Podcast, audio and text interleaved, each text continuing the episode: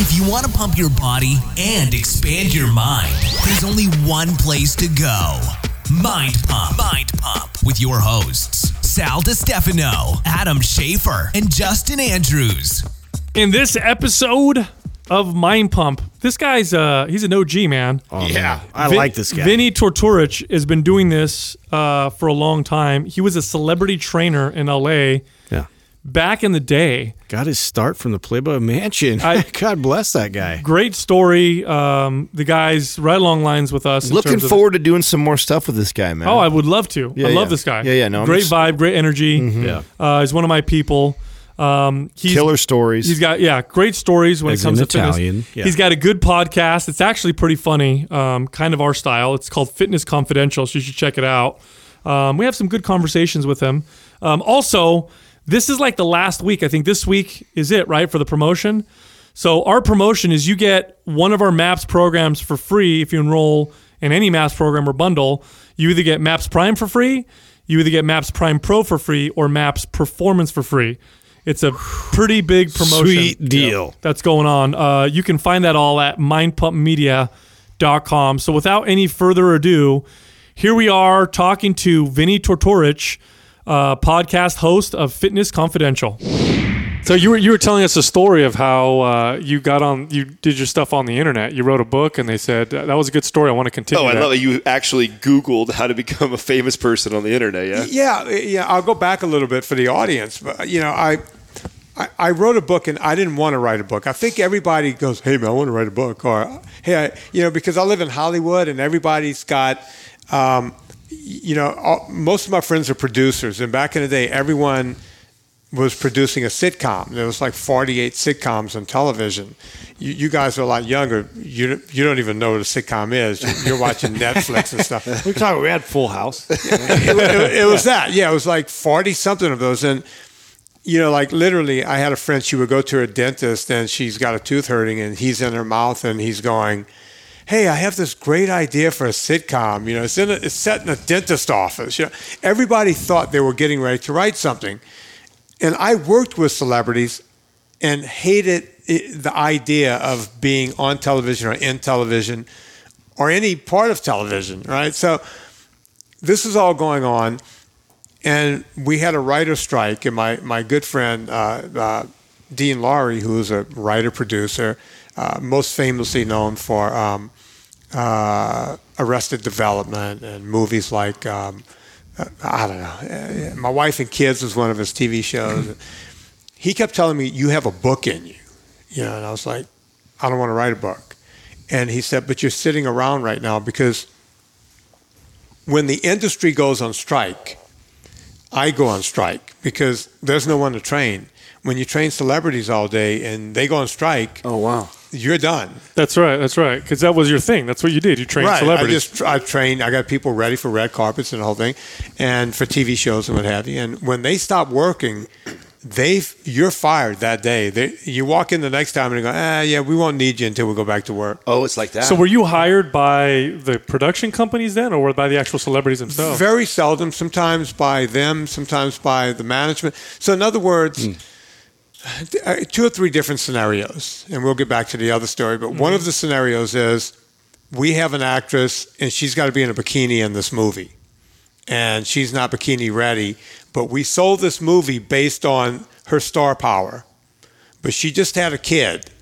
You got six weeks. That's your job. yeah, and they will pay for that. Now, how do you get into that? How oh, the heck? Because that Well, sounds he's like got- every trainer's dream. He says he's got produ- you had producer friends and things like that how you got it? yeah, I, well, I got producer friends after that. Oh. yeah. So that's oh. a very good question because every trainer in the world Wants to do that. They come to town and they go, I want to work with celebrities. And the first thing I tell them is, number one, no, you don't. you have no idea what you're asking. They're not difficult at all, right? well, it's not even about that. People think, oh, they're celebrities. They'll pay 20 times as much. Not true. No, it's the other way around. We want everything for free. you- Every at pro athlete or celebrity I've Well, dealt with well, wants right. stuff well for because free. as a trainer, I would assume you train a celebrity, it's going to give you clout, so they probably have but that. to- that, to- that, but really, it uh, it does, but it doesn't. It doesn't. It doesn't literally put money in your pocket the way every trainer. They go, oh, I'm going to go to LA and become a celebrity fitness trainer. Good luck with that one. Yeah, yeah. Because everybody left their small town with that dream. Um, the fact that I got that was the luckiest move on the planet. And I, I wasn't even going after it. It was, I got to town 27 years ago. Uh, nobody would return my phone call. You know, I couldn't get, I couldn't, I would literally, like a, a guy that chops trees, I, I would take a rock and put it with a note in a Ziploc bag and toss it over fences to see if I could get business. You're kidding me. I'm, not, I'm not making. I was. So I you're was- here in LA and you're like throwing Yeah, I'm like putting stuff in people's, you know, mailboxes every day. style, huh? I love yeah, that. Yeah, because That's there was, and by the way, no one ever called me from that. But I was here for two or three months because I was pretty well known for this back in New Orleans for 10 years before I came out here. So we're talking 1980 to, to 90. I was doing 81 to 91. I was doing this. I come out here and it's like crickets, and I don't know anyone. And a friend of mine said, I know someone at uh, Playboy that works in, you know, for Playboy International. So I went and had lunch with her, and um, she said, "Yeah, if I can figure out a way to help you out and the whole thing." When I came back from lunch, I met a woman who worked for Playboy. She was uh, middle management. She was wider than she was tall, and she had a kid in school and whole thing. She didn't have a lot of money to spend. I trained her for twenty five dollars per time, four days a week. Got her eating right, and within a year, I took 165, 180 pounds off of this woman. She Wow. looked like a different human being. Wow. And everyone at Playboy took note. It- it- you couldn't have. You couldn't have done Oh, that's the best advertising. Yeah, right there. that's that's like a billboard on Sunset. Right. That's like And she worked in a place, I mean, surrounded by people probably looking for right trainers or and whatever. a couple of other um, uh, VPs started using me and the whole thing, and and that led to Playmates, because the thing that people don't realize about Playmates is they have a problem. Once they become a Playmate, they're now under contract for two years by Playboy, and um, uh, they have to look a certain way. They have to go to all the Cinco de Mayos and Vegas weekend and whole thing. They can't be fat. They have to look like playmates. Right? Don't they? Don't they actually measure them? And if they get beyond certain measurements and things like that, I don't know they- anything about that. Yeah. But I do know that if they want to keep working and making that money, that sideline money from Playboy, they have to look a certain way because Playboy will just kind of go, "Ah, you sit this one out. We'll- We'll go with you." yeah, Adam, you- you're a lot easier to go with. Uh, you know, Sal over He's here, his easy on the biceps are too big. Yeah, he's, know, he's a little. His boobs are too small. Yeah, he, he doesn't have Poor what it Sal. takes. So that He's natural though. that's how I started working with a few playmates, and playmates are somewhat hooked to real celebrity, if that makes any sense, because every hot celebrity in town What's a Playboy girl? wants to Come be with on, a yeah, of course. Yeah. yeah. So now, are they hiring you themselves, I or was is Playboy high school. hiring you? uh, interesting. Um, Playboy hired me for some of them. Some of the other girls went, "Wait, you're looking great. How do I get this guy?" And they would hire me Fantastic. out of their own pocket. What a pocket. fucking rad job. Yeah. Yeah, Kidding me? Yeah. It, it was you, like you struck gold, sir. Yeah, I just happened to be standing. And you're there. married? Tell you tell me you weren't married. I- when this, Please, please, please tell me you Yeah. weren't married when this I happened. mean, we don't have was- to go through war stories. I was but- not married. Oh, ah, was yes. And God bless you. and by the way, I started getting invited to the mansion, and invited. It was like I, I was telling. I was I was on. I, I do Adam Carolla show. We were talking about this a couple of weeks ago. It's like. Yeah, I remember the first time I met Stallone. He goes, because they know I know a lot of celebrities, but I never just throw. He goes, where did you meet? Because he was bragging about meeting Stallone. I went, yeah, I remember the first time. He goes, uh, where did you meet him? I went, I don't know, but it was him and Mick Jagger, and the, and they're like sitting there, mind blown. Yeah. It's like you just mentioned Mick. You know, you just. It's like, yeah, you're in that world, Right. Yeah. and these guys are getting world. these women, right? And I'm not saying Stallone was getting those women or anything else. I'm just saying that these women mingle in that world. Right. And at the time, the Brat Pack was a big thing. You know, remember, you know, St. Elmo's Fire. And all Oh, that yeah, yeah, yeah. And I started getting hired by some of those people. And before you know it, uh, and I talk about this in the book, the book that we started this conversation on.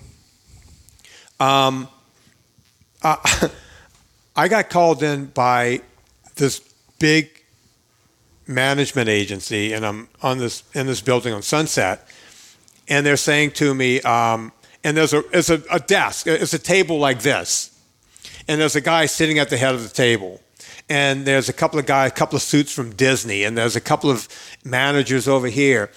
And I went into this meeting. I was dressed in cargo shorts, flip flops, and a torn T-shirt. And I'm not even sure how I got there. You know, I was just told to go to this meeting, that it would be good.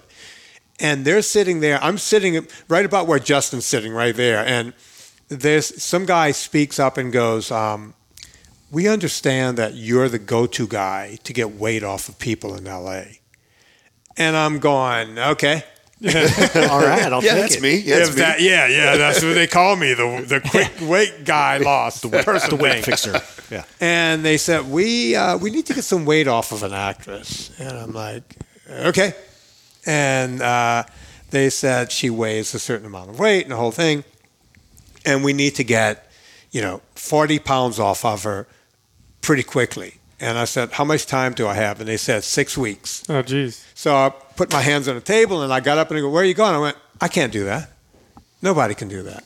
What what are you talking about? And they said, and while I'm doing that, the guy at the, the guy in the big leather chair at the head of the table writes down a number on a piece of paper, Uh, how much he's going to pay you? bends it, slides it across to me. I open it up and I went, Six weeks? Let's reevaluate this. I'll saw her fucking leg off for that. Yeah, yeah. Are you kidding? I'm going to tie her to my car, and she's just going to run wherever I go. She's going to be running.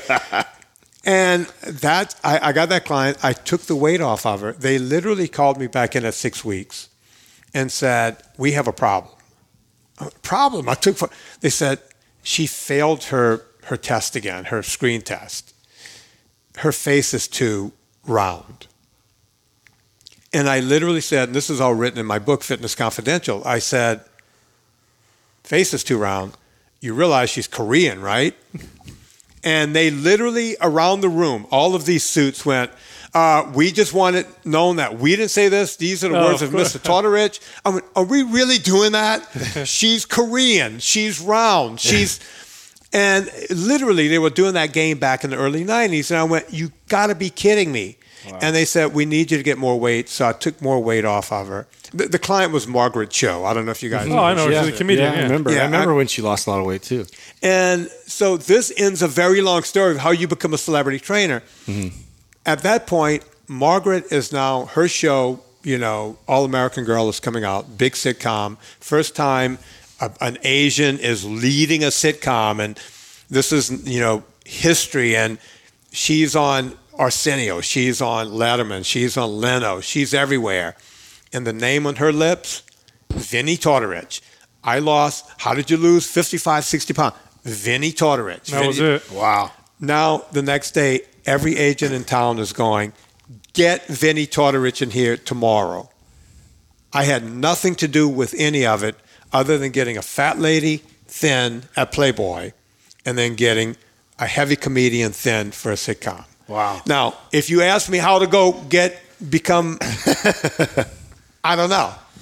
I got lucky. I walked into Playboy one day. Well, in for something something why okay, so I had listened to some of your podcast episodes like over a year ago, and why I had my assistant reach out and get to you is because there's not a lot of people that are doing fitness podcasts like us that have a similar message, and that is that you call the bullshit out, which is Right. what, what we do, and there's not a lot of us that I that I feel talk about this. When did that start? Was this something that you started to put together? Because we share on the show. We've got, you know, 16 years, 15 years, 20 years in the industry. And I'll be the first to admit that the first 10, I was a terrible. I was probably terrible. Didn't Right. know, you know, I was getting fed all the bullshit. I was regurgitating the information that I'm giving that are pushed by supplement companies and bias studies. And that was what I was delivering down to my clients. It wasn't until later did I really start to put it together. At what point did you really put that together for you? Like, was that early on in your career or did that happen over time? I'm 55 this month. I walked into a gym when I was eight, 1970. Gyms didn't exist the way they exist today. Of course, there's no Google, there's no online. So, bro science was at a minimum. Um, literally people would say, "Oh, take desiccated liver pills" in 1970. That, That was the number was- one supplement back then. I mean, That was what you took. That's it. Extra protein. But everybody else was eating eggs. Some were eating raw eggs. Some would tell you to eat liver around the clock. Um, you know, you wanted more iron, you wanted more protein, more fat in you. And then in the 70s, I start, you know, because I, I stayed in it, I never got out of it. I walked into a gym as a gym rat, and I had a guy who mentored me all those years. And, you know, at one time, I was 235 pounds with the same amount of body fat I have right now. Oh, wow. You know, I was I was bigger than this guy. It's hard to believe you could go from that to this, but I did. Um, so I've seen it all. I've done it all. I've been a 400 pound bencher. I've I've been able to. squ- As a matter of fact, they would call the gym in my hometown and asked if I was squatting that day because that meant nobody else was coming in to, to do bench press. I was using most of the plates. So on leg day, they using would all the weights. yeah, w it's a small town, small gym. I helped build the gym. So if I and I was going off to play college football, so if Vinnie was squatting that day, nobody else came in to do bench press or anything else because we we had three Olympic bars, but we didn't have enough weights to go around. You know, um, so I've seen it all come and go. Yeah. And when all the BS supplements started coming in, because I have a degree in physical education and exercise physiology and nutrition, I come from a science background. I went to Tulane and I, you know, I studied. You know, whenever people say, "Hey, man, I take the stuff," because before it was bros, man. Hey, man, you got to take the stuff. It's going. I would go. You have a bl- double-blind study on that? A- anything? You got anything? And whenever people wouldn't listen to that, I would then go to this. I would say, okay, is it legal in Olympic competition? And they would say yes. I would go, okay, it doesn't work. Because anything that works is not legal That's in a good Olympic point. competition. That's a good point. Very, very true. You know, That's they a good point. cut- you yeah. could test positive for uh, for Sudafed and you'll get kicked out. right. You know what I mean? Right. And you could buy that over the counter. There's a lot of over-the-counter coffee. If you have too much coffee in They'll your kick you- system, yeah. that's that's an ergogenic. Coffee actually works better than a lot of the stuff you get from these supplements. So you've seen you've seen uh, the fitness industry being in the gyms because I was in the gyms in the in the late '90s. That's when I got on, and I, I've seen a lot of change since then. Right. But you were in there a lot sooner, so you saw the you saw the transformation from it was just men lifting weights to then women started moving in there to the changes in the diets. I mean, Yeah, you know, at first it was only men. As a matter of fact, I remember when women's every now and then there would be one chick, and if a chick even had just a little bow on her hamstrings, it was like awesome. It was like, oh my god, you know, oh she's hot, you know. You never saw women with muscles, or you know, or even in good shape. Women looked like women. Hmm. They were lean, but they looked like women right. The skinny model type is what they right, would get, Twiggy or you know this kind of thing, or Cheryl Tiegs and all this, you know. But you didn't see, and, and then Rachel McLish comes on the scene, you know, and she was the first Mr. Miss Olympia, right? Yes, she was, and she was hot, and uh, She could. know, I don't. Think she couldn't even win a bikini contest nowadays. The, the amount of muscle she was not that. I mean, she was. She was Right. definitely toned and. she wouldn't even win. Yeah, the fit model competition, she could not win, but she was gorgeous, and her symmetry was just amazing. And then, you know, you had people like Cory Everson who took it to a little different level at some point in the women's category. Um, but then when the Carla Dunlaps and all that came Oh, yeah. in, they started looking like men, and they started winning. So the women started taking more and more hormones. You know, and. Aren't you impressed that I even know some of this stuff? Oh no, that's great. I'm a big follower Right of, the, of his the wheelhouse, sport. yeah. But you know, I, I've always kept my eye on it because I've always loved it, and I watched where it went, where guys are injecting all this stuff to make muscles look like muscles that weren't there, and all this stuff, and watched the whole steroid thing go from taking Dianabol to you know stacking thirty different things. You know, it all changed over time. You know, and and. Uh, I, I, I worry about it sometimes. I worry what it teaches the younger culture of the bro science kids Yeah. who, who are coming up in that. Yeah, you see, uh, I, you know, I remember reading some article with an interview of an old school bodybuilder in, in, in the 70s, 60s and 70s, like, you know, t- five, 10 milligrams of Dianabol a day. That was a dose. That's what they took. Yeah. And, uh, you know, bodybuilders uh, now are taking grams, grams every you know not milligrams but grams every single week. It's crazy how much has changed. Oh, I uh, found since that then. when I went into I competed and I went started off and the whole purpose for me competing I had no desire. I didn't follow the the industry as far as the bodybuilding industry. Um, but I did see that this was who's on the cover of the magazines. This is who everybody's looking to for advice. And I thought it didn't matter if I knew more than all these people. If I didn't get my name out there, then I, no one was going to listen to what I had to say. So I went on a journey about three and a half, four years ago of getting in shape. And at that time, I'd actually kind of fallen out of shape. I was 19% body fat. And I took myself all the way into down to 7% body fat. And I started doing that to build like a social media presence, to build a business. Right. And I saw the traction that I got, and I thought, okay, well, I'll take it to the next level. I'll show you guys that I can go from being this average Joe kind of fit guy, and now I'm going to get in shredded shape. Now I'm going to go compete. And I went and competed at the amateur level, and I'll never forget that day standing backstage and you know just totally being like a lost puppy dog. I had no, I did it all by myself. I had no coach, no team, and I'm standing around and I'm looking at all these super shredded guys, and I'm talking to them and I'm listening to. Uh, how they got ready for this show and the information that their coach was telling them, the way they were eating, the way they were training, and I thought like, what the fuck are these guys doing? Like, no, it doesn't have to be that crazy. It doesn't have to be that hard. You don't have to take that much drugs to look like this. I'm in men's physique. I'm not even bodybuilding. I mean, we're just Right. men's health look. Like you Right. don't need to be taking grams of testosterone to look like that. And I'm listening to that. Well, maybe because this is the amateur level and these guys don't really understand, but the pros got to know their shit. Well, long story short, I worked my way up to the professional level. And the same thing, I get back there. I've got all these pros back here. Now, now my peers, all my buddies, are the cover of a magazine guy. And everybody looking up to them and asking them information about nutrition and exercise. And I'm listening to the information they're giving me, going, What the fuck are you telling people? Like, this is terrible advice. Like, this, Right. this is going to set these people up for long term bad relationships with exercise and food. You have no idea what the, and it's an epidemic actually right now, and it's getting worse.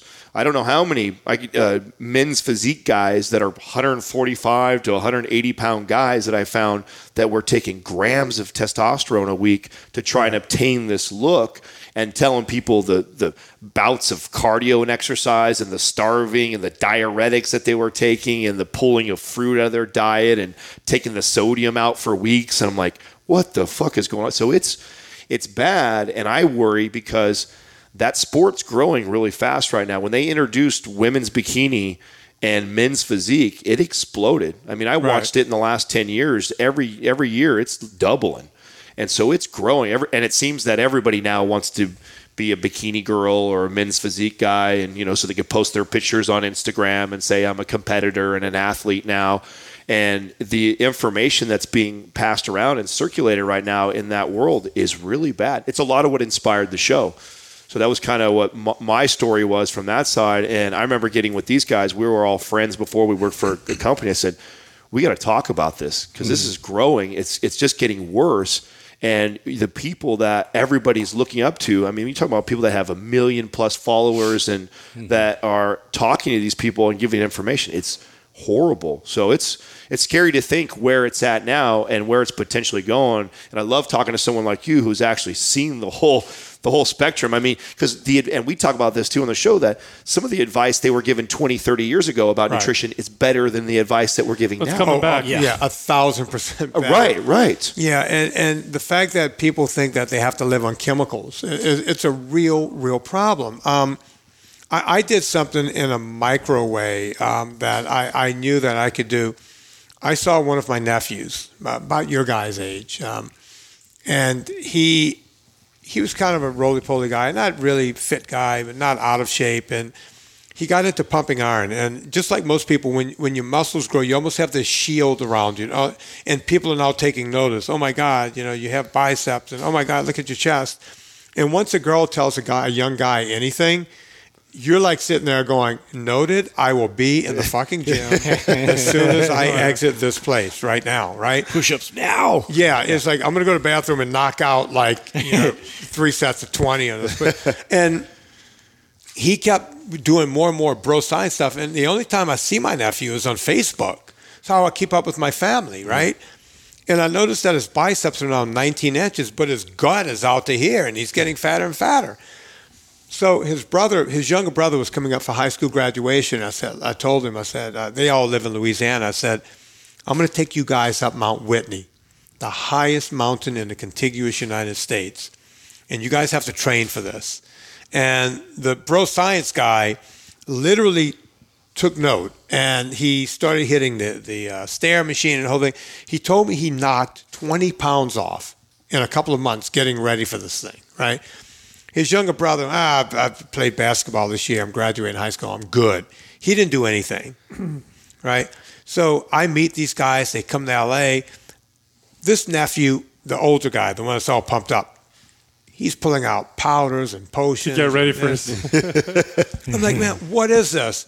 This is beet juice, man. It's powdered beet juice, man. There's nitrates in there, bro. And I, you know, what's that? Oh, that, uh, you know, glutamine, bro. That's gonna Citrulline, feed my. I gotta Yeah. feed my liver. I gotta get my insulin up to feed. And I'm like, I'm like, but I'm not saying anything. In my mind, I'm going crazy over this. I'm like, oh my god. We get out. We go to Mammoth for a couple of days before we go to Whitney, and I have my buddy from New York who climbs all the time. But my buddy's my age. He's a little heavy.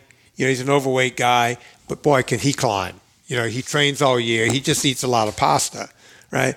So we get out to Mammoth, and they notice that my buddy Don is just running up the hills. And the bro science guy, he can't go a city block without grabbing a knee. he literally can't get out of town. He's, it's the most amazing thing you've ever seen. He ended up going six miles up Mount Whitney three days later and turning around. His younger brother only went two and a half miles up, turned around and went home.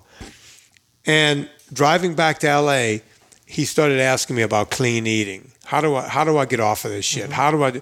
And all I could think the whole time was mission accomplished. Right. I- You made know, your point. yeah, it, that's all I had to do. And mm-hmm. You know, he was looking at a fat guy who summited that day, my buddy Don, Yeah.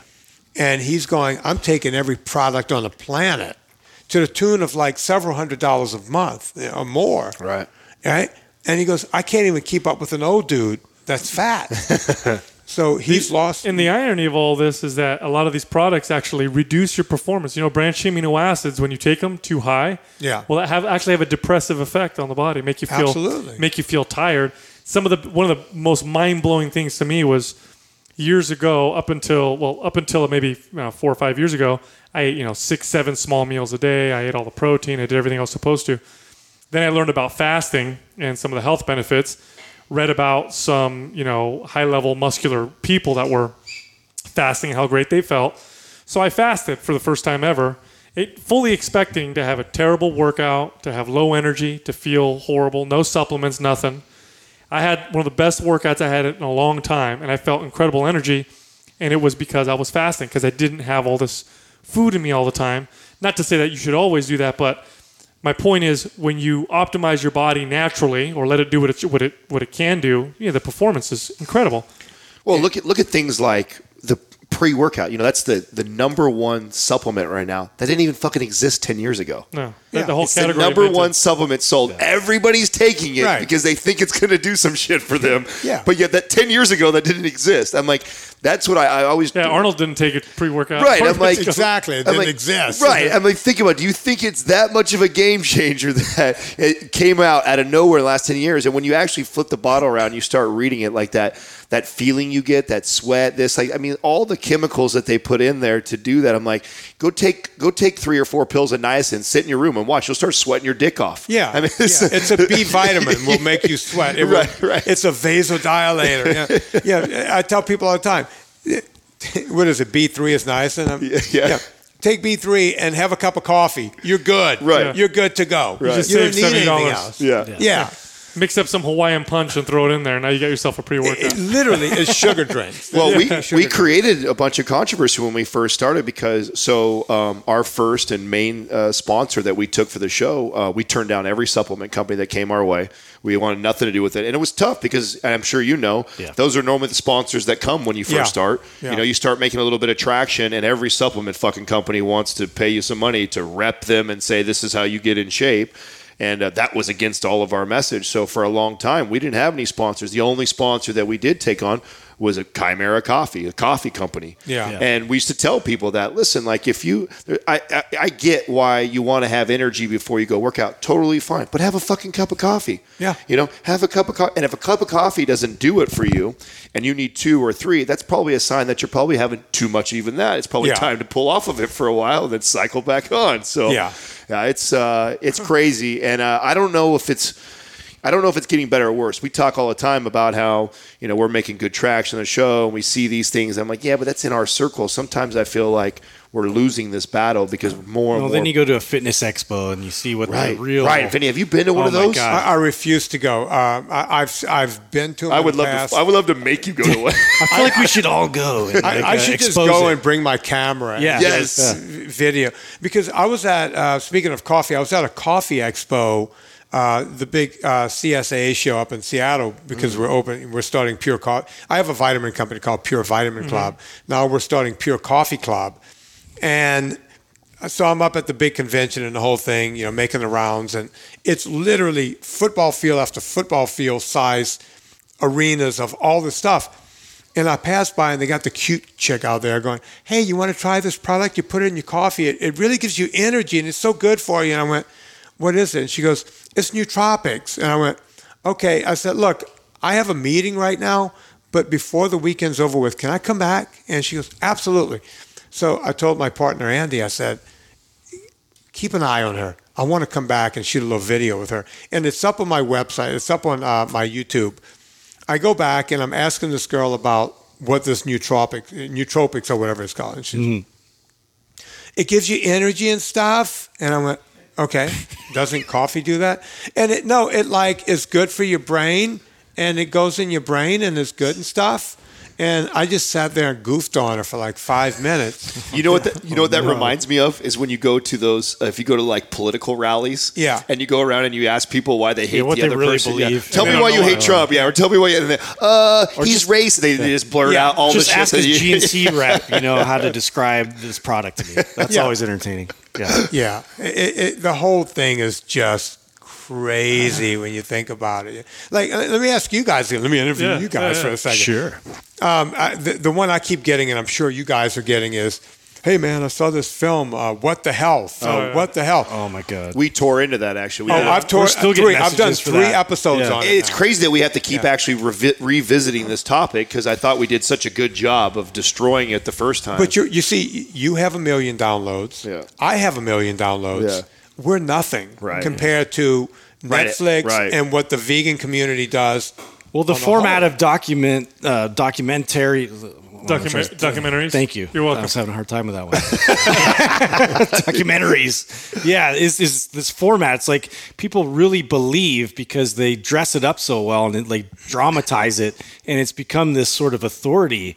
Uh, just if if you just put it in that format, I feel like people start to like, ooh, they're challenging authority and they're going against the grain. So there's got to be a lot of truth in there, and people like get like really sucked into that. Well, it's it's what the health is. Uh, it's vegan propaganda. Right. now, there's some there's some information in there that they're taking that's true. A lot of it isn't. But if you understand, and we we talked about this on our show, if you understand the motives behind that documentary, then it all makes sense. If you take mm-hmm. vegans as a group and you look at the ones that are vegans for long periods of time, the ones that tend to stay vegan are vegan for moral reasons, for their own personal moral reasons. Right. They Absolutely. think they think eating animals is as bad as you know, you know, hurting people or whatever.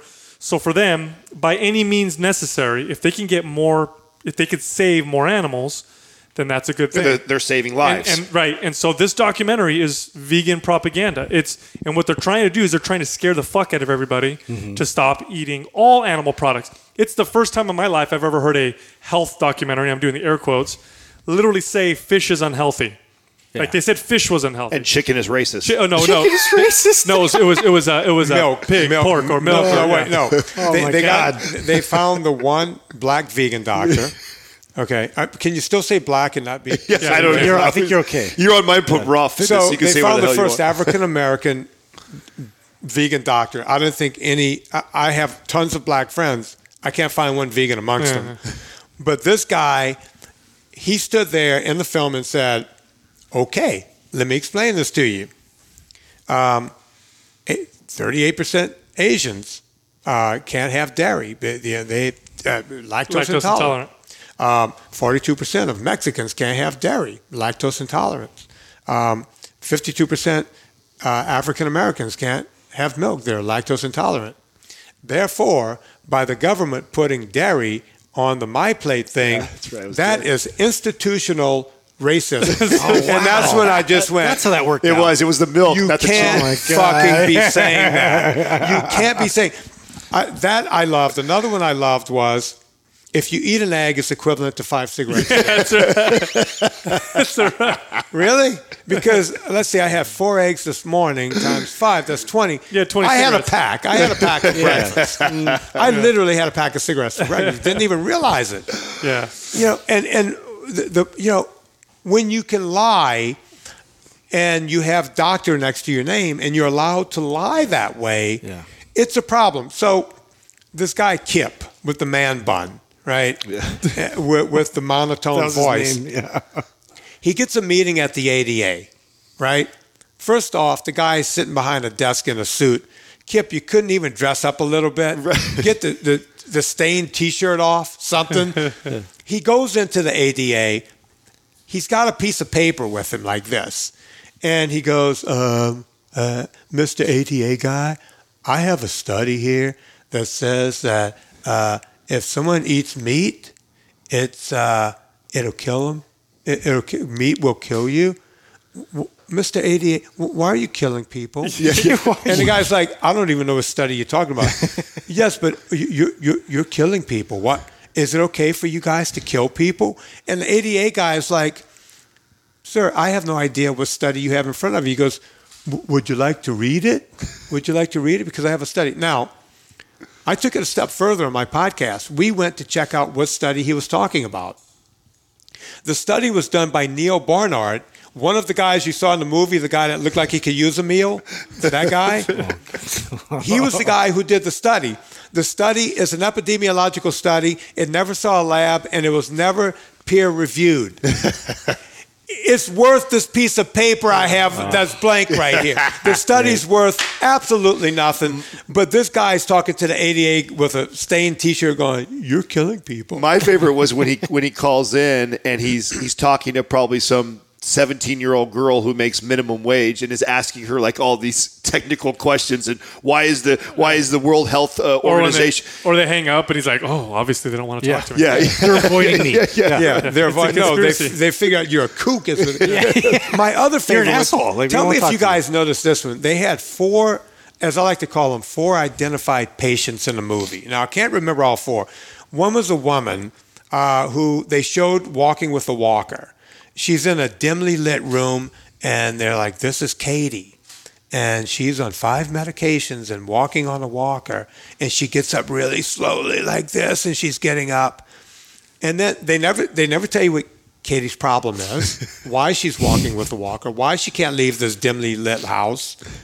But they go, we gave her some juice and some vegetables, and two weeks later they have her vibrant outside running down the street. She's like, I just got off of all five of my Hallelujah. medications, and I haven't used. And I'm sitting there going, "What was wrong with you to begin with?" they, they didn't even, and then he went to a heavy set guy. really goes, "I'm on five medications. Doctor told me I'd be on this the rest of my life. Doctor even told me they might have to cut a limb off." And then and all I had to do was stop eating meat. yeah, I stopped eating meat, and Chicken he's like running me. down the street. and, hey, I'm going to do a marathon next month. I'm like, what was wrong with you to begin with? you never told us what was wrong with you. this is what drives me nuts. Well, I, we, we looked into it too. Who uh, was wasn't it uh, produced by Joaquin Phoenix? Wasn't that who produced? it was a guy who lives on marijuana. Yeah. basically, yeah. Uh, Which, my- which is vegan. Which is vegan. I I know a little bit. My wife did a movie with the guy a while back. And Oh, really? Yeah, I know a little bit. Not, I don't know Joaquin by any stretch of the imagination, but you know, I know that he's a nut. Uh, Have you ever seen that that that where he falls off stage. Yeah, yeah. I saw the whole. Okay, this guy's not stable. Yeah, but not- not yeah, he threw a little money behind this. But the vegans, you had it right. The vegans, Sal, they first off, it was a religious group back in 1917. Do you guys know that? Yeah, that's the, that's the, the original Part the origins. Yeah, it, it was the um, it was the uh, Seventh Day Adventists that So- started Oh, this whole really? Which vegan- they still exist in Loma Linda, California. It's still like a- well, they group of- they're one of the biggest religions in the world. Right. And- if it's got an ism at the end, I tell people right away Yeah. that should be your red flag. Yeah, right there. So Yeah. they they started this as an ideal. It only took hold about 60 years ago because what happened was no one can really be a vegan until we came up with an exogenous form of B12 because it doesn't have B12 in, in the diet. There's, Right. Yeah. So when you look at the 13 essential vitamins, there's the term essential.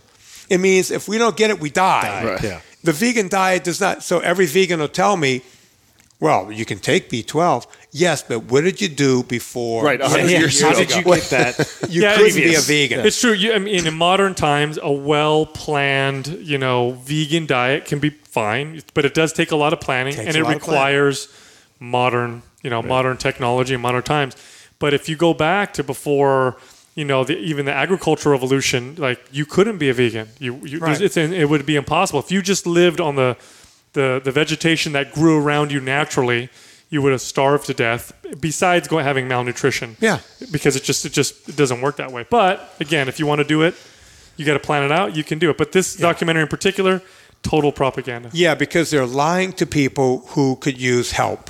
You know, there are people out there, and uh, you know, I'm okay with people being vegans. I'm, I'm with you, Sal. I'm, I'm really okay with this.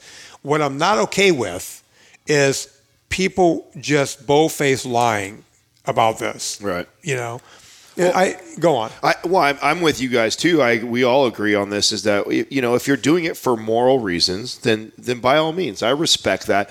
What I always try to make clear to people because there's people think it's a healthier way or a better way of living, and that's not. Oh. God, no. Yeah, No, that's you're- that's you're where starting- I that's where I draw the line in the sand. Is that listen, like moral reason is more power to you. If you feel good when you do it, more power to you.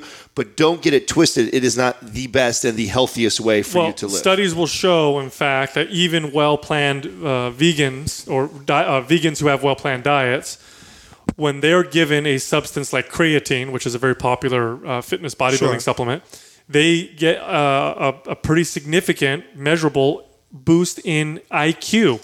This doesn't happen to omnivores because we get uh, enough creatine from Absolutely. meat sources.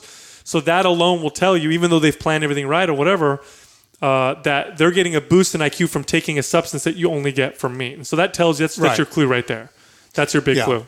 Um, you're absolutely right. Um, I, look, I always say uh, if you want to be a vegan, fall in love with avocados, fall in love with olives because it's the only two fruit that will give you any fat. So you, and fall in love with coconuts because you can get a lot from coconuts. But the bottom line is you you cannot. It's very difficult. As I tell Dr. Drew gets a kick out of this every time I bring it up.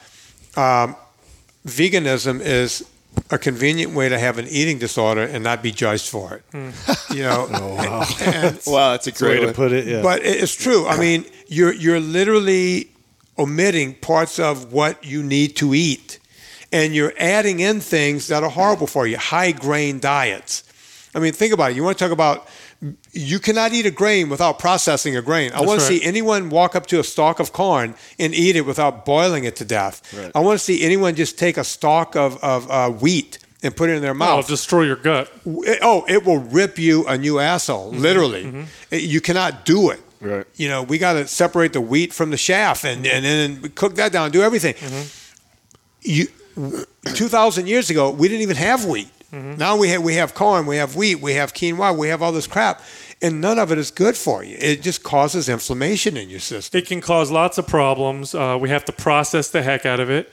Um, and you know, it's it's it all goes back to, and it sounds like you're you're you're talking a lot about just eating the way we kind of evolved Yeah. to eat. That seems to give us the best answers and variety.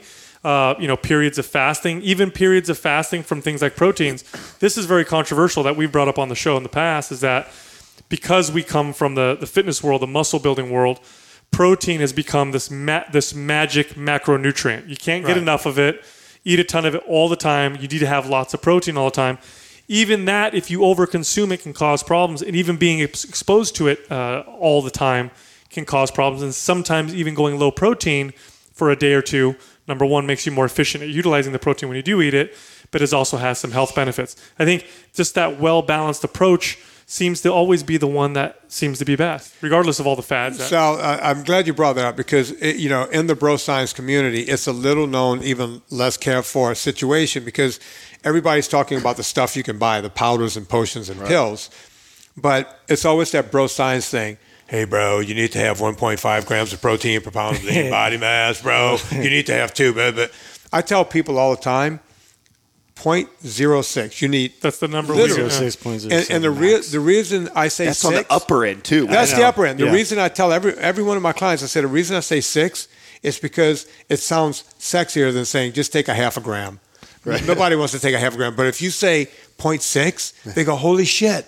Oh, he measured. He knows." and, and that's even high. a very specific number. Point Yeah. six five seven. Yeah, yeah, do that because people will go, "Holy shit, Sal! Sal knows. it. He met. He knows." Well, you know, you, you we brought up you know things to be worried about. This was an- one of the things I was talking about when I was li- talking to all these bodybuilders.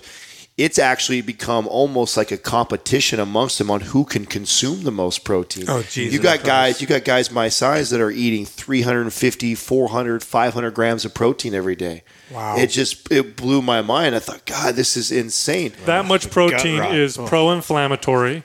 It is pro-aging. They've, they've shown that it will accelerate the aging process, and depending on the context, in the right context, is pro-cancer. Too much protein can fuel cancer, just like sugar. Well, it can. turns to sugar, you know, mm. uh, uh, gluconeogenesis. It just turns anything past anything you can use is just converted, and mm-hmm. it's not good. That's why people. I tell people all the time: when in doubt, eat a lot of fat. You know? So uh, it's obvious, Vinnie, that you are on the same page as we are when it comes to nutrition and how we we talk a lot about. There's so much. There was better advice 20 years ago than there is now when Yeah. it comes to that. Uh, we also talk about that with uh, lifting weights and programming. into this. Um, you know, we nowadays it, it's so popular. You open up a muscle muscle and fiction magazine, and you see these body part splits and these guys hammering away at one body part. And you know what? A lot of these young kids that are reading these magazines. I was one of these kids that was trying to follow that.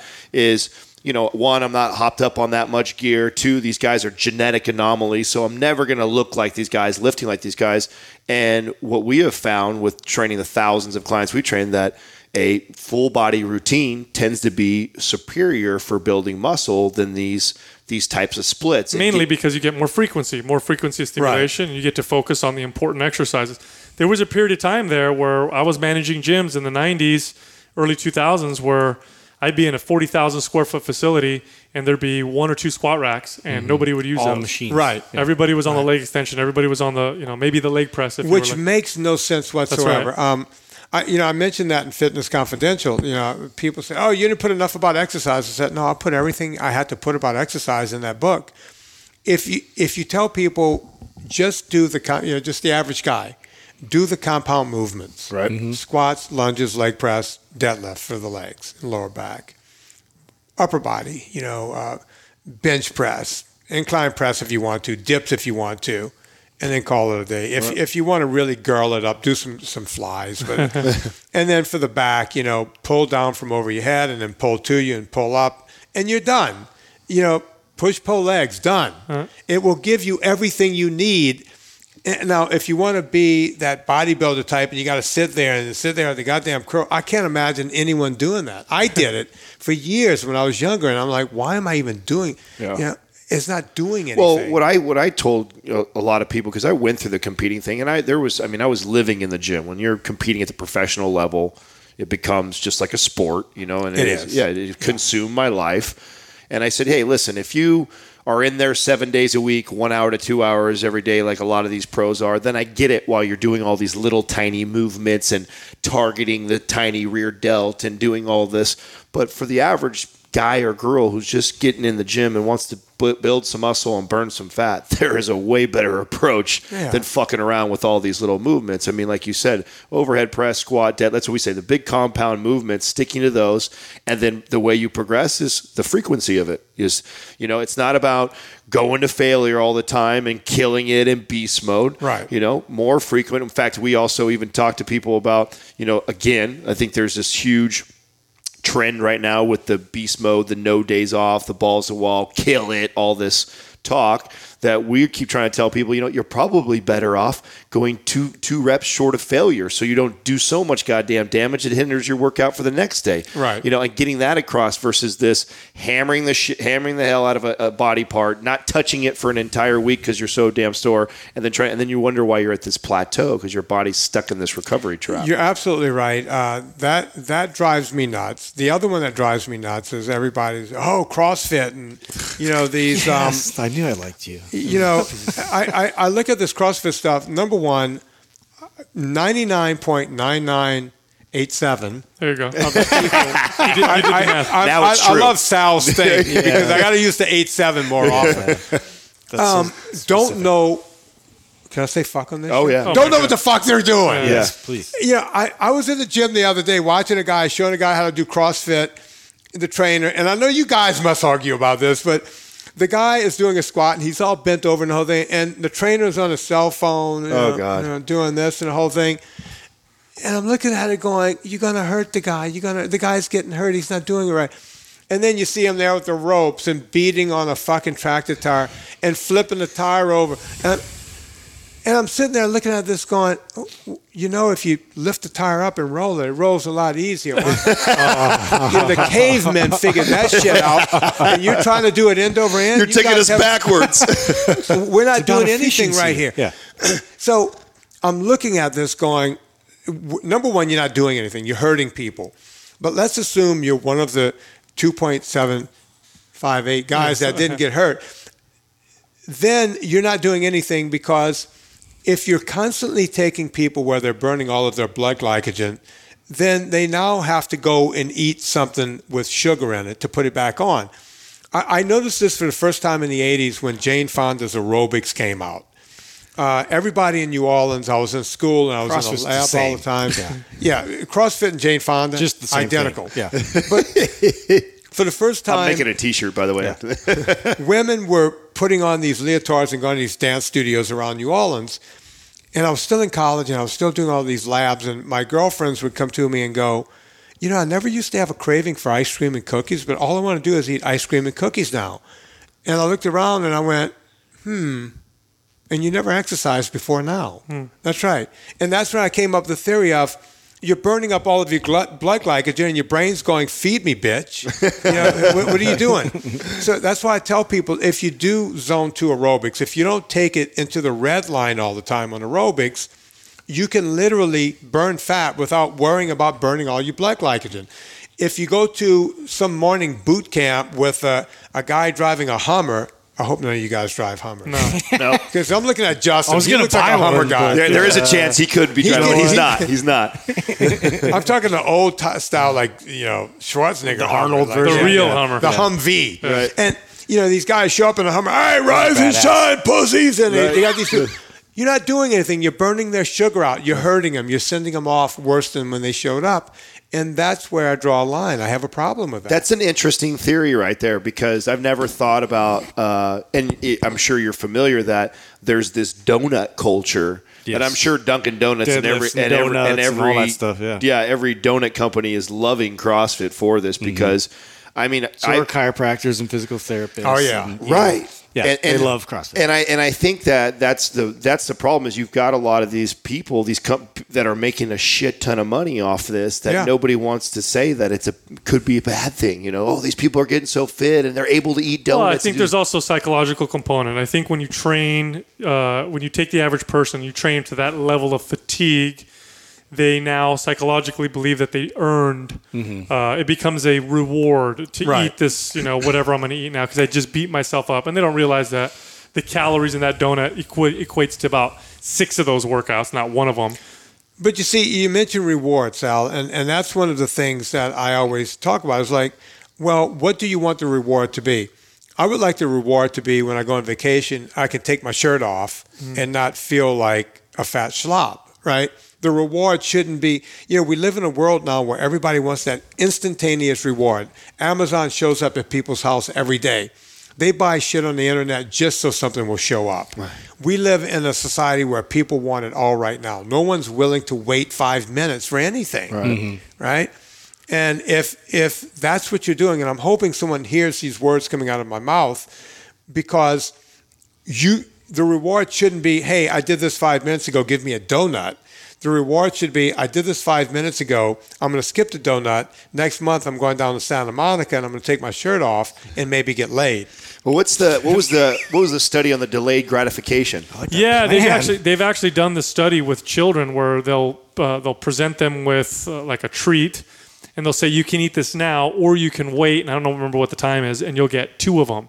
And the kids have to wait a decent amount of time to get another one. And they followed these kids afterwards, uh, and 10, 15, 20 years later, and they find that the ones, the kids that can actually delay gratification, far more of them become successful later on as adults. So it's actually a In other aspects of their in life, other aspects, not just their no, not the- fitness journey. no. but- But every, isn't everything in life that way? When you Everything. think about Mm-hmm. it, because anything that's worthwhile, you know, going to college, delayed gratification. You know, I know a lot of guys I went to high school with. They're like, "Screw that, man! I'm going to work. I can get a job in a plant making at the time seventeen dollars an hour. That's in 1981. That was a lot of money. And screw screw that! I'm not going to college. What was that? Waste my time." But if you get a degree, you get to get out. Now you have a lifetime of doors opening for you Sure. you know, and a lot of guys, you know, and, and they go through life like that. Uh, they'll go, I want a motorcycle today, when really what they want is a nice sports car. But they can afford the motorcycle today. It's the same thing as your candy, one piece mm-hmm. now or a bigger piece later. Mm-hmm. Well, you get the motorcycle, and chances are you're going to get in an accident, and you're going to now screw up everything else. Maybe your life, your marriage, your job, everything else, because you can't walk. you, you know, but nobody thinks about that Right. in the mm-hmm. moment. It's like Yeah. I can afford this motorcycle now versus a sports car, and, and you can look at everything in life. And everything like that works that Yeah. way. Absolutely. Vinnie, I want to take you back to uh, get your business because you had said how you, you became a celebrity trainer. You wrote your book and you were going to tell us how you got online and how you do what you do now. Yeah. Um, thanks for bringing that back because it's kind of a neat story. Um, I wrote this book with Dean Lorey, and um, Dean Lorey's with uh, William Morris Endeavor, the biggest agency in the world, right? And we took the book in there, and they looked at it, and we had a meeting, and they said, "Look, this book is great. We love this book, but we have a problem. We know who Vinnie is because he's been working with our clients for years." But we Googled him right before this meeting. He does not exist on Google.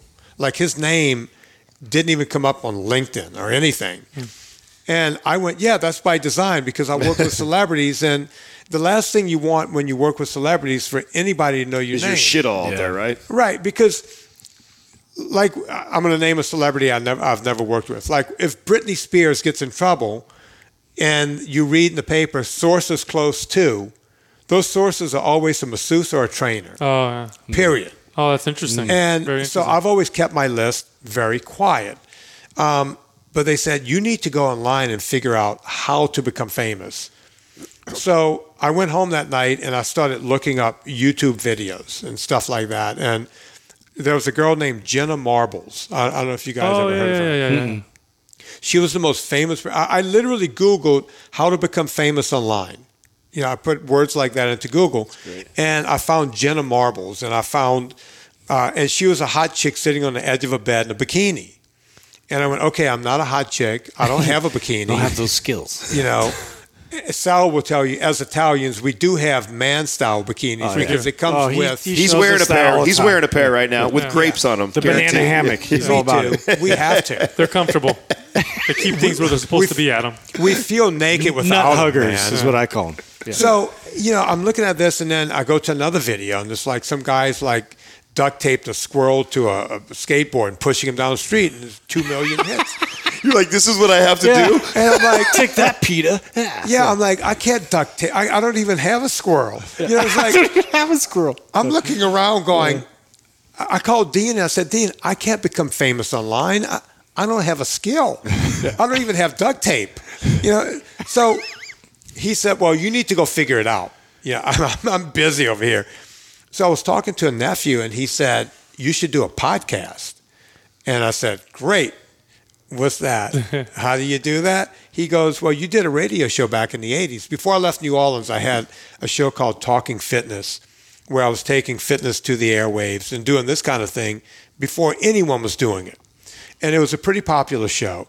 It was more than pretty. It had really great ratings, and he said you could do that online. And I said, well, how do you, how, much does that cost? And he goes, it's nothing. It's free. It's iTunes. Just I went, well, how do you give it to iTunes? Yeah, I didn't know any of this, hmm. and pretty much six years later, I still don't know any of this. I went to a friend who had equipment because she was a voiceover person. And I said to her, Anna Vocino, I said, Anna, can you help me do a podcast? And she said, Well, you can't do one. You have to do several, and you have to keep doing them. And this is the early days of podcasting. Nobody was really doing it a whole lot. Nobody was taking it seriously as, you know. So Anna and I did three a week at first, and she told me she would help me for five or six. But a month later, we're still doing them, and we didn't know what our numbers were at first. Uh, we had no way because iTunes wouldn't tell you what your numbers are. They're still terrible. Yeah. They're still terrible at giving you a lot of the analytics. it's really iTunes is crazy, and so finally someone explained to me hook up to um, Libsyn. So we went to Libsyn, and this was about six months in.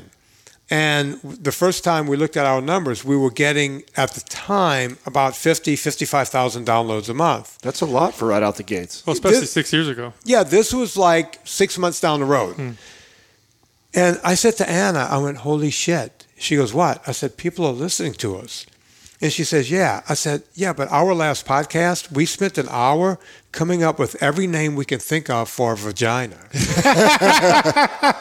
and We got to tell them. We our, said like, this our- sounds our- so one of our familiar. one of our first episodes was sparkly taints. Sparkly right? taints. really, oh, so you guys we were gay. And we- Yeah, like didn't all think kinds of anyone was- random topics. Yeah. You guys didn't think anyone was listening, right? Yeah. no, Yes. we just shoot it out there. Like, we would the- we would we would have some drinks and just go Yeah. back and forth and just have fun. We were just having fun. Oh, wait, we could have had drinks in this podcast? No, you Oh don't. shit! Well, now I know. I would have done. we have to come back. We have to do it again. All right, let's do Um, this. But no, we were sitting there going gash, hatchet wound. Oh my god! You know, we were like sitting there doing shit, and you know, bearded yo-yo. I mean, we were coming up with stuff, fur burger. You know, fur burger, and we were just going through the stuff because we were pretty sure no one was listening, right?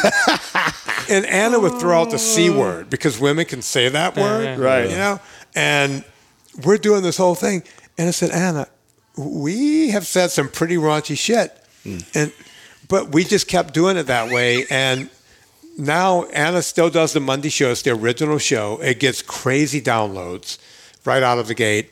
I do a Wednesday show, um, which is by my company, Pure Vitamin Club, and the Friday show is Luminaries. It's where I bring doctors in and we talk about real stuff, not vegan fake stuff.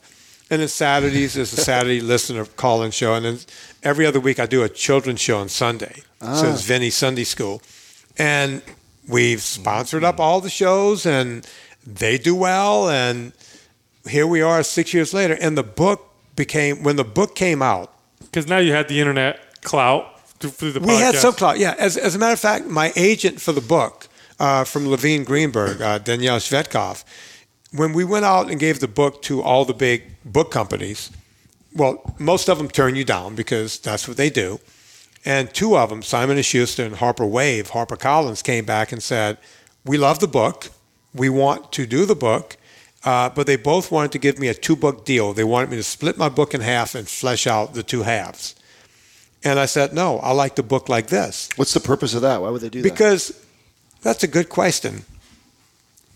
I wrote part fitness book and part biography. Hmm. And they didn't know which shelf to put it on in the single bookstore that's left in the world today, Barnes and Noble. so I said, really, are you guys that that you know farsighted? You can't you can't see what's right in front of you, right? And they said, no, we don't know which shelf it would go on. So I looked around and and then they said they wanted to give me sixty thousand dollars. And I said, What am I supposed to do with that? You know, I have toilet paper. I can wipe my ass. I don't need this check. And they said, Well, you don't you only have sixty thousand followers. I said, sixty thousand dollars. I said, Yeah, that's probably eight or nine thousand followers. If those people buy that book, I can make more than sixty thousand on my own. And then I listened to my words. And I went, wait a minute. I just sell it on my own. Mm-hmm. I can make all the money. So I self published. And it was the smartest move. And I'm telling all three of you guys, you have an audience, you have something going on. If you do a book, the stupidest thing you can do, even if because now in my second book I've been offered three quarters of a million dollars, I won't take it. If you can self-publish a book and you have an audience and it's a good book, that book pays dividends month after month after Evergreen, month, and yeah. it never stops. It's still on Amazon. The checks come in. It's mailbox money. This is what we teach. We tell people this that's all the great. time that ask us for advice when when getting started with a podcast was, you know, what do I don't know how many guides that we have. So we sell what we call like fitness guides. So we create these online programs and nutrition guides, and we've created all ourselves, and we sell it all ourselves. And we tell them if it wasn't for that, if we relied on sponsors, we'd be fucking broke. I mean, Right. first of all, we didn't take any for the first half of the year. Then when we finally did, barely paid for the damn lease for the the building that we're in. So Right. I mean, if you think you're going to get into podcasting and get rich off of sponsorship, you're, you're in for one because Right. you're not going to get rich that way. Where you're going to make your money is if you actually create something yourself, whether it be programs or guides or a book, but make sure you do that shit yourself. We tell people that all the time. Yeah, you know, the book is the one thing I sell. Everything at vinnietortorich.com is free. As a matter of fact, um, I'm putting out, it's coming out uh, next week, a 20 page uh, free PDF because I own the term, I own the trademark NSNG, which has become this major brand now. You see all over the internet, NSNG, NSNG. And I own that, and people are trying to figure out what it is. So I finally wrote the tome, the piece to, and I'm giving it out for free. Uh, It will never be sold. It will always be on vinnietortorich.com. So if anyone wants to go there, it's it's it's going to be free. But when is this coming out? Next week, a couple of weeks. Yeah, we could probably release in a week or two. Yeah, that it, it will be out there, um, and uh, finally, people can read exactly what it takes to lose weight, to be healthy, not to have a problem. Because up until now, it's been piecemealed, and you know, I feel like I've made enough money on the book. Um, I do Twitter for free every day. I do consults. I have to charge for that because it takes a lot of time. But between that and Amazon click-throughs, and you know, we have two or three sponsors. We have Thrive Market, Villa Cappelli Olive Oil has been with us from the beginning.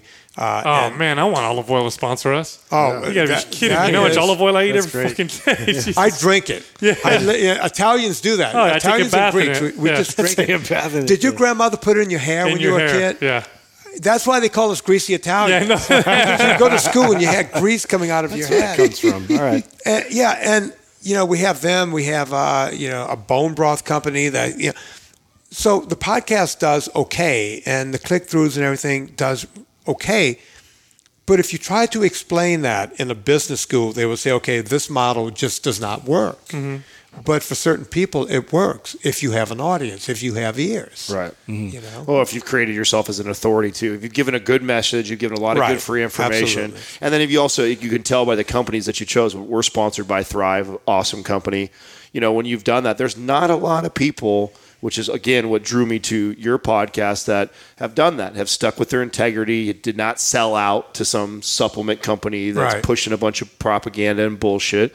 And uh, you're providing good information for people for free. I think, I think when you do that, you can make a very good living doing doing this if you do it well. But You don't need a million followers. You need a, a you know a, some a thousand or a couple thousand of, of people that you're really impacting and really helping. Right. And then you can do you could do pretty well. And and knowing that, I think people then don't feel like they need to sell their soul. You know what I mean? They can remain uh, true to their integrity. So, uh, looking ahead in the future, what, what's what's in the future for you? Uh, I'm hoping to get laid. He's all, what time is it? Yeah, thirty You know, minutes. You're not tired from all them years at Playboy? God, I would think that would wear. That just ramped them up. You know? you, you know, eh, you know, I, I'm, I- I'm excited about uh, the Vitamin Company. We've been doing that for three years now. I literally started the Vitamin Company off of the book money. Um, I've always wanted to do a pure supplement that didn't have any chemicals, didn't have anything except the pure vitamins in them. And we, we were able to do that with the multicap. We've done it again with the uh, magnesium. We put four different types of magnesium in there. Uh, we did it. We made the first sublingual B12 on the market. We cannot find another one anything close to it. that is not hooked to a sugar cube. Is actually it dissolves off of a piece of calcium. Oh, interesting. And uh, so we're proud of that product. And from that money, we are creating Pure Coffee Club, where I'm a big time coffee fan and have been my whole life. So we're bringing in coffees from around the world and uh, just the highest end coffees. And we're going to do the same thing. We're going to sell them to people at the lowest possible price. Excellent, excellent. It's a nice. pleasure, man. Yeah. Yeah. I have a great time with you, Vinnie. Hundred percent. We're gonna do, we'll our- do this again for sure. I'm glad we finally got connected, man. Yeah, if you ever come up in the San Jose area, come hang out with us. love We're, do- to. we're doing some whiskey next time. Yeah, So you or, know. or Yeah. scotch. I like scotch. Oh, scotch. scotch. Okay. Shit, now that I know you. that, Yeah. God damn, we could have had that. but it's, it's mid afternoon. We I can't get these guys to drink with me Yeah, anymore. just wait till you come up to Mind Pump Media. Yeah, I'd love to, man. Yeah, yeah. We'll, have, we'll have you out there for sure. thank you. guys. Right on. Thank you for listening to Mind Pump. If your goal is to build and shape your body, dramatically improve your health and energy, and maximize your overall performance, check out our discounted RGB Super Bundle at mindpumpmedia.com. The RGB Super Bundle includes MAPS Anabolic, MAPS Performance, and MAPS Aesthetic. Nine months of phased expert exercise programming designed by Sal, Adam, and Justin to systematically transform the way your body looks, feels, and performs. With detailed workout blueprints and over 200 videos, the RGB Super Bundle is like having Sal, Adam, and Justin as your own personal trainers, but at a fraction of the price. The RGB Super Bundle has a full 30 day money back guarantee, and you can get it now plus other valuable free resources at mindpumpmedia.com. If you enjoy this show, please share the love by leaving us a five star rating and review on iTunes and by introducing Mind Pump to your friends and family. We thank you for your support, and until next time, this is Mind Pump.